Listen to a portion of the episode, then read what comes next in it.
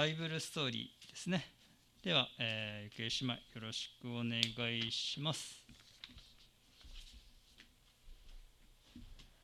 暗い夜ちょうど風が吹いて明るく照らす月のあたりに雲が陰り始めたところだった月セマネの園と呼ばれるオリーブ畑は暗かった私が祈る間起きて待っていてくれるかい？イエス様は弟子たちに言われたもちろんですと元気よく答えたのにオリーブの木の下で待っているうちにいつの間にかすっかり眠りこけてしまった弟子たち。イエス様は一人で暗闇の中に入っていった。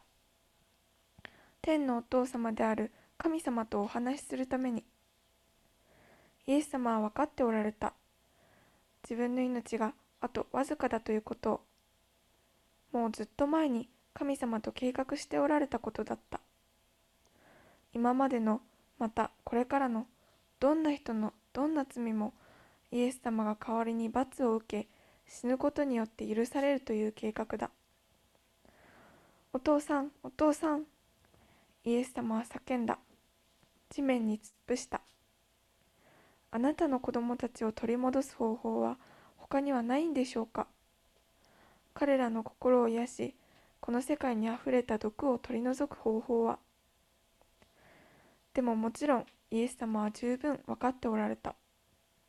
他に方法がないこと。をすべての罪からあふれ出た毒はイエス様の心に注がれどんな痛みも悲しみもイエス様は引き受けなければならないこと。を心だけじゃないどのような体の痛みも病気もすべてイエス様は引き受け死ななければならなかった。イエス様はこの世界をこんなにも痛めつけ壊した罰をイエス様に全て負わせるつもりでいた。それはイエス様が身も心もズタズタにされることを意味していたんだ。でももっと恐ろしいことがあった。神様から逃げ隠れするようになった人間は神様を見失ってしまった。神様との関係がなくなるということほど恐ろしいことはない。神様との関係を親しく持っていたイエス様にとって神様からたとえ一瞬でも切り離されることほど恐ろしいことはなかった。それこそこれ以上ないほどの罰だった。神様を失う。そう考えただけでもイエス様は心が真っ二つに引き裂かれるような思いがした。こみ上げてくる涙を抑えきれずにイエス様は体中を震わせて激しく泣かれた。ひとしきり泣いた後イエス様の心は落ち着きを取り戻した。まるで子羊のように素直にこう言った。お父様を信じています。お父さんが言うことなら喜んで従います。突然木の陰の向こうに星の光に照らされた何かが一瞬きらりと光るのが見えた。静かな園に押し殺したような声やささやき金属がぶつかり合う音と重々しい兵隊の足跡が聞こえた。イエス様はすっくと立ち上がられた。弟子たちを優しく起こすと言われた。さあ時間だ。私について聖書に書かれてあることはすべて本当になる時だ。ずっと神様がみんなに教えてきてくださったことがね。そして夜の闇に松明の明かりが見えてきたかと思うと同時に剣や棍棒盾に身を固めた兵隊の一軍が現れた。先頭にいるのはあのユダ。イエス様を指し示すためまっすぐこちらに向かってくる。イエス様は静かにそれを待っておられた。すると突然イエス様を守ろうとばかりに剣を取ったペテロが一人の兵士に飛びかかりその耳を切り落とした。すぐにイエス様は兵士に近寄り切り落とされた耳を元通りに直してやった。そして言われた。ペテロそれはいけない。ペテロは分かっていなかった。どんな軍隊も兵士もイエス様を捕まえることが決してできないこと。をイエス様がそうさせてくださるなら別だけれど。こうして今まで人々を愛すること以外何もそう何の罪も犯さなかったイエス様は捕まえられた。まるで何かの事件の犯人のように。イエス様の弟子たちは途端に恐ろしくなった。そして暗い闇の中にじりじりバラバラに逃げていった。兵士たちは捕まえたイエス様を偉い先生たちのところに連れて行った。そして先生たちはイエス様を裁判にかけた。お前は神の子か？そう聞かれてイエス様はこうおっしゃった。その通りです。お前は何様のつもりだ？恐れ多いことだ。自分を神の子というとはお前のような者には死刑がふさわしい。その頃囚人を死刑にすることができたのはローマ人だったから先生たちは相談した。ローマ人にこいつらを引き渡し我々の王になろうとした角で角で訴えるのだ。そうすればまず間違いなく十字架刑だ。でもこれはむしろ神様の計画通りだった。このためにこそ私はこの世界に生まれたのです。イエス様は静かにおっしゃった。おしまい。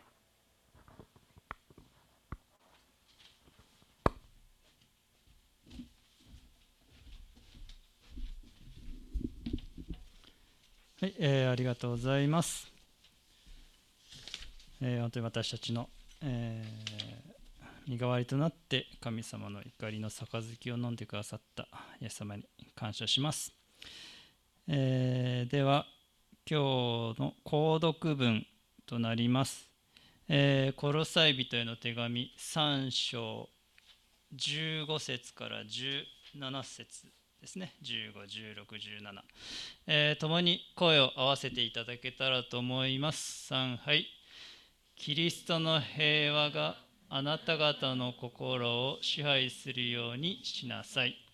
そのためにこそあなた方も召されて一体となったのです。また感謝の心を持つ人になりなさい。キリストの言葉をあなた方のうちに豊かに住まわせ。知恵を尽くして互いに教え互いに戒め。死と賛美と霊の歌とにより感謝にあふれて心から神に向かって歌いなさいあなた方のすることは言葉によると行いによると問わずすべて主イエスの名によってなし、主によって父なる神に感謝しなさい。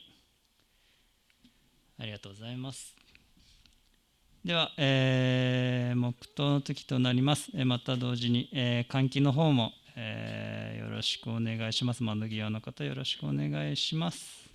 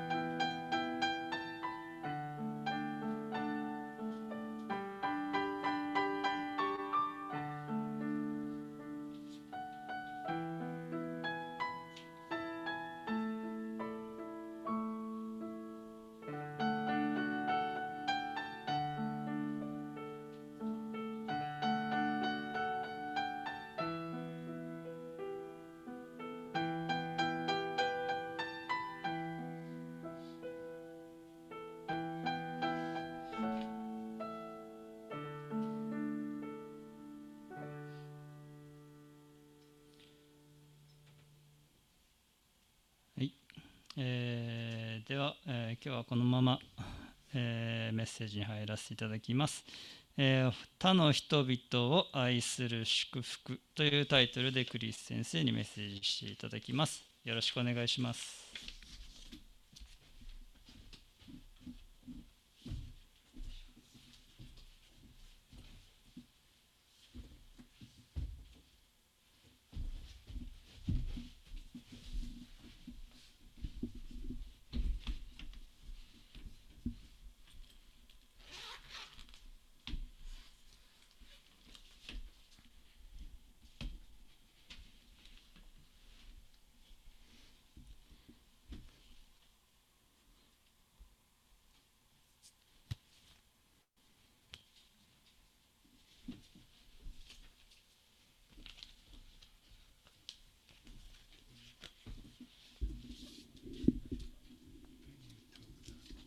聞こえますか？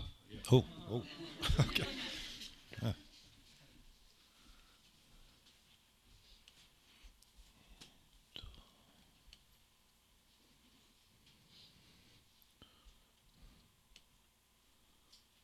あちょっと待ってください。えっ、と、私のスクリーンをシェアします。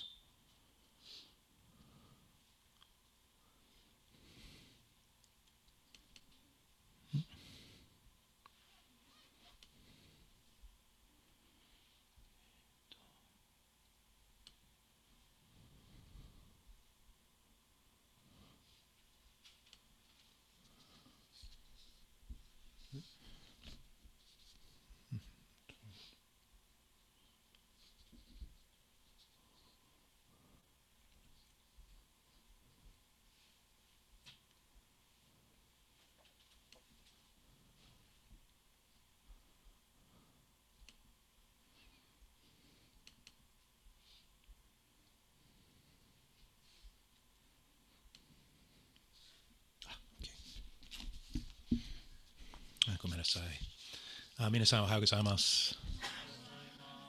あ最初にお祈りしましょう。天の父なる神様、今日というこの新しい日をありがとうございます。今日、あなたを礼拝するために、ここに集まっている兄弟姉妹たち一人一人をありがとうございます。私たちの信仰が共に成長していくように助けてください。今日あなたの御言葉を学ぶ中で私たちがあなたの真理を知ることができるように助けてください。イエス様の皆によってお祈りします。アーメン。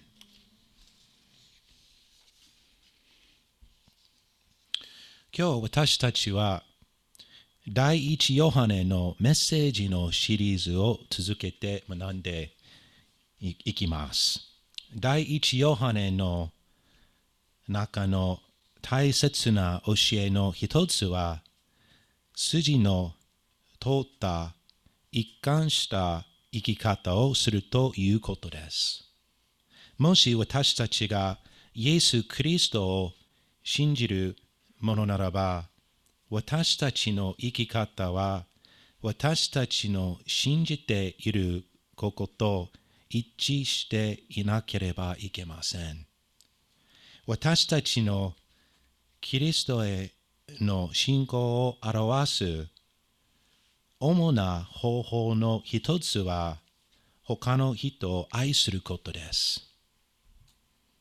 特に第一ヨハネの手紙3章では他のクリスチャンたちに対する私たちの愛によってこのキリストへの信仰が表されます。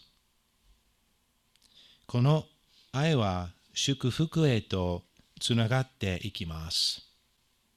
それはまずはじめに私たちがキリストの名で他の人を愛するときに主イエスが祝福され栄光をお受けになります。そして他の人が祝福され今日の箇所にあるように私たちが他の人たちを愛するときに私たちも祝福を受けます。第一ヨハネの手紙3章18節から24節を読みましょう。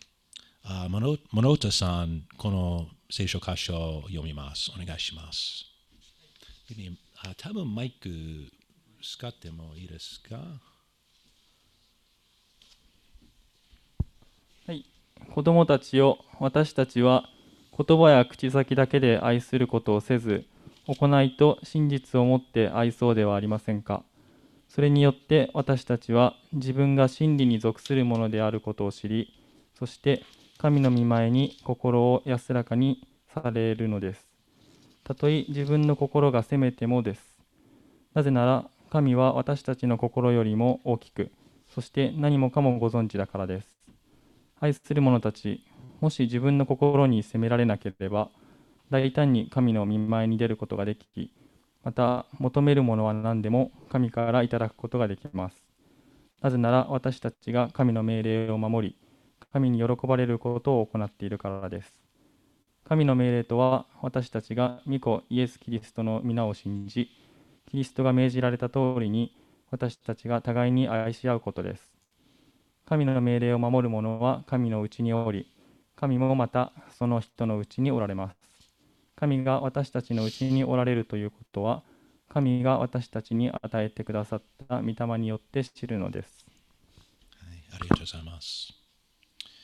キリストを信じる者として、私たちはどのように愛するべきでしょうか ?18 節でその答えを言っています。私たちは言葉や口先だけではなくて、行いと真実をもって愛を表すのです。英語のことわざに talk is cheap というのがあります。これは口で言うだけなら簡単、口では何とでも言えるという意味です。皆さんは言ったことを本物にしていくための行動が取れますか？もしそれをしないなら口で言っていることには何の意味もありません。これがこのことわざの意味です。ヤコブの手紙2章15節から16節にこのような言葉があります。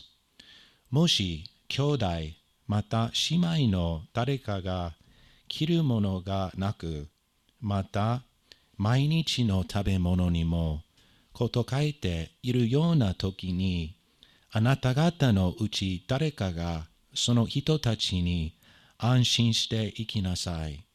温かになり、十分に食べなさいと言っても、もし体に必要なものを与えないなら何の役に立つでしょう？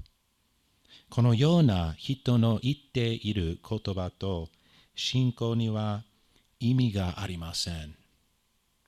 第一ヨハネの手紙3章には、お互いと真実をもって愛した人の素晴らしいお手本が描かれています。それは私たちをあまりにも愛するがゆえに命を犠牲にされたキリストご自身です。クリスチャンとして私たちはキリストのお手本に従い、お互いのために命を捧げるべきです。これは私たちから自然に出てくるものではありません。私たちは人間として自己中心になりがちな性質があります。私たちは他の人のために自分の命を犠牲にすることはしたくはありません。では、どのようにして私たちがキリストのように愛することができるでしょうか？精霊の助けによってのみ私たちはキリストのように愛することができます。ガラティア人への手紙5章にある御霊の実の一つは愛です。この愛という御霊の実は他にも挙げられている御霊の実の中でも一番最初にまず挙げられています。聖霊はクリスチャン一人一人の中に住んでおられます。私たちが自分の人生や生活の中で聖霊様に委ねてコントロールしてもらうことで私たちの人生の中でキリストの愛が溢れ出て周りに流れていきます。そして私たちはよりキリストのように愛するものとなっていきます。私たちがキリストの愛を他の人たちに表すとき、私たちは三つの祝福を経験すると、第一ヨハネの手紙3章19節から24節では言っています。まずはじめに19節から20節では私たちは救いの確信または保証という祝福を経験すると言っています。19と20節ではそれによって私たちは自分が真理に属するものであることを知り、そして神の見舞いに心を安らかにされるのです。たとえ自分の心が責めてもです。なぜなら神は私たちの心よりも大きく、そして何もかもご存知だからです。と言っています。だいぶ前に私はエホバの証人の二人の女の人と話をしました。この二人の人たちは母親と娘でした。話したことを全部は覚えていませんが、一つはっきりと覚えていることがあります。それはこの女性たちには魂の救いの確信がないということです。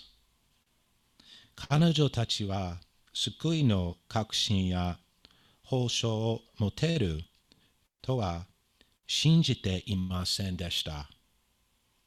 エホバの証人の教えでは、キリストがしてくださったことによって、人が救われるのではありません。彼らが神様の御国に入るためには、彼ら自身が良い行いをして、その権利を手に入れることによって救われるというものです。このようなエホバの証人の教えが背後にあることを知ると、この女性たちになぜ救いの確信がないのかということは納得できます。彼らの救いは自分自身の良い行いに基づいていたのです。神様が彼らを気に入ってくれるために十分良い行いをしたかどうかをどうやって彼らは知ることができるでしょうかありがたいことに私たちの救いは十字架の上でキリストがしてくださったことに基づいているのです。私たちがキリストのために何をやったかどうかということにやらないのです。私たちは私たちの魂の救いの確信を持つことはできるのです。19節では、それによって私たちは自分が真理に属するものであることを知ると言っています。この説のそれによってのそれは何を指しているでしょうそれは18節に書いてある私たちがどのように他の人を愛するかについてを指しています。行いと真実を持って他の人を愛するというクリスチャンの愛し方を私たちが実践していくということは私たちが真理に属するものであることそして私たちがキリストに属するものであることを表しています。この愛を実行する行動は私たちが救われるために必要だからそれをするのではありません。これは私たちがすでに救われた証拠として私たちから現れているものです。皆さんは自分が本当に救われているのかどうかを疑ったことがありますか？もし私たちが本当に正直ならば私たちの中の多くの者たちはこのような疑問を持ったことがあると言うでしょう。二十節ではそのことを言っています。時々私たちの心が自分自身を責めることがあります。そして私たちの心の中に疑いの気持ちがじわじわと入り込んできます。ありがたいことに神様は私たちの心よりも大きな方で、すべてをご存知の方です。神様はこのような約束の言葉を与えています。御子を信じる者が一人として滅びることなく永遠の命を持つ。そしてこの方を受け入れた人々、すなわち、その名を信じた人々には、神の子供とされる特権を与えになった。私たちは神様の言葉が言っているこの約束を信じることができます。クリスチャンたちが表す守備、一貫した愛の実践のパターンは彼らが神様の前で責められることがないということの証拠です。ローマ人への手紙8章1節ではこのように言っています。こういうわけで今はキリストイエスにあるものが罪に定められることは決してありません。私たちが神様との関係の保証を持っていることを神様に感謝し賛美します。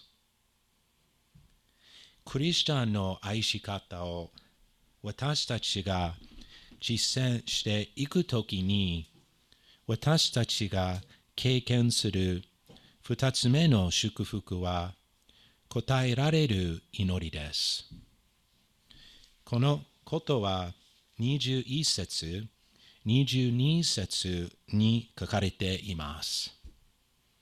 愛する者たち、もし自分の心に責められなければ、大胆に神の見舞いに出ることができ、また求めるものは何でも神からいただくことができます。なぜなら私たちが神の命令を守る、守り、神に喜ばれることを行っているからです。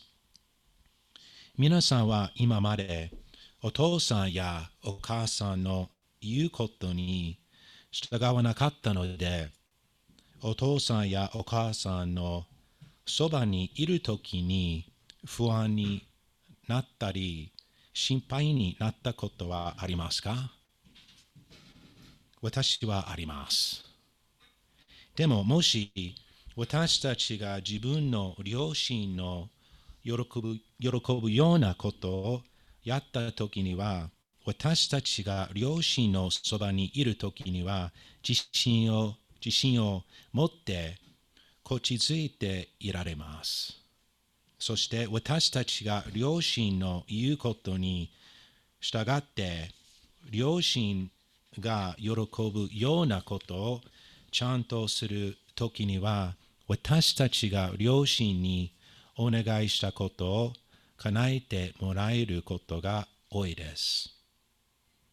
これは私たちの神様との関係でも同じことが言えます。私たちが神様の命令や言うことに従い、神様が喜ぶようなことをするとき、私たちは神様の前で自信を持つことができます。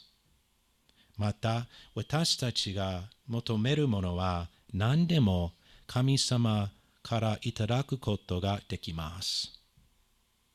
それは自分の思い通りの答えが必ず与えられるということではなく、神様の時に神様の方法で答えが与えられるということです。これはすごいことを言っています。私たちが神様に従うとき、神様の前で自信を持つことができ、そして祈りが答えられるという保証を持つことができます。そしてこれは神様にやってほしいことがあるからとか聞いてほしいお願いがあるので私たちが神様の命令や言っていることを守るという意味ではありません。私たちは神様を愛しているから神様の命令や言っていることを守ります。そしてこの方が神であり私たちの愛を受けるのにふさわしい方であり私たちが従うのにふさわしい方であるから私たちはこの方に従うのです。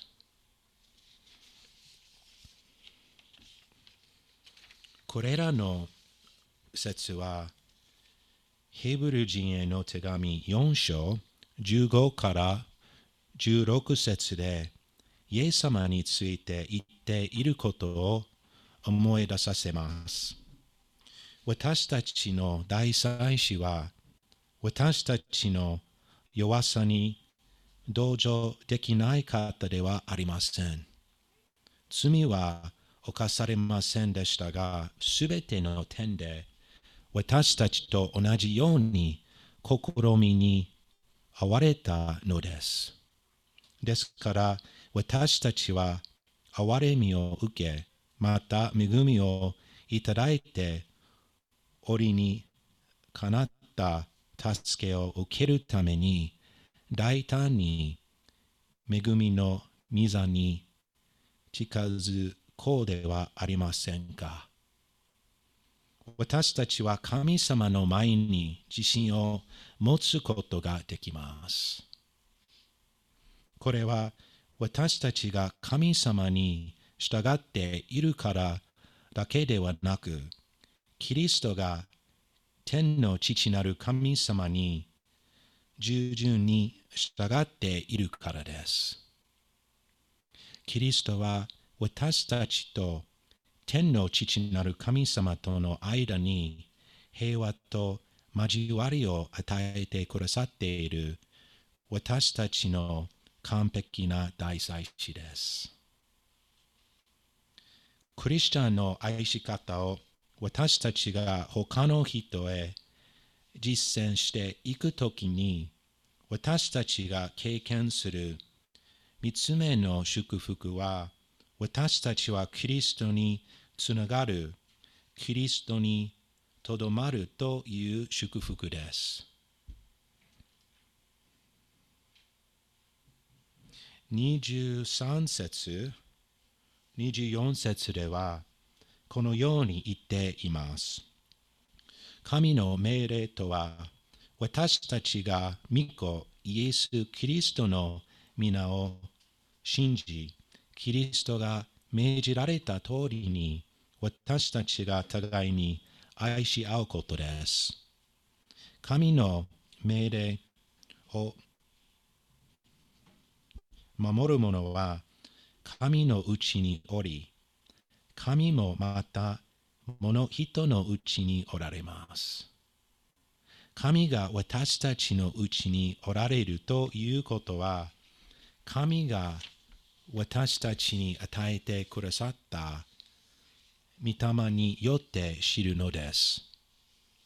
これらの説は、第一ヨハネの手紙の中の3つの主なテーマである信じること、愛すること、神の命令を守ることを繰り返して教えています。これはクリスチャンであるということはどういうことなのかを一番よく表表しているところです。神様は私たちにどんなことを求めているでしょう？まずはじめに神様の一人子イエス・キリストの皆を信じるということを私たちに命令しています。私たちは私たちの信仰をキリストに置き、キリストについて聖書が教えていることを信じる必要があります。そして2番目にキリストが弟子たちに教え、命令したように私たちはお互い愛すべきです。私たちがこれらの教えを守るとき、私たちはキリストのうちにおり、キリストもまた私たちのうちにおられると24節では言っています。私たちの命、人生、生活の中に命令のすすみません、精霊のご臨在と力を私たちが経験するということは、クリスチャンとしてものすごい祝福です。私たちには神様を褒めたたえる理由があまりにもたくさんあります。お祈りしましょう。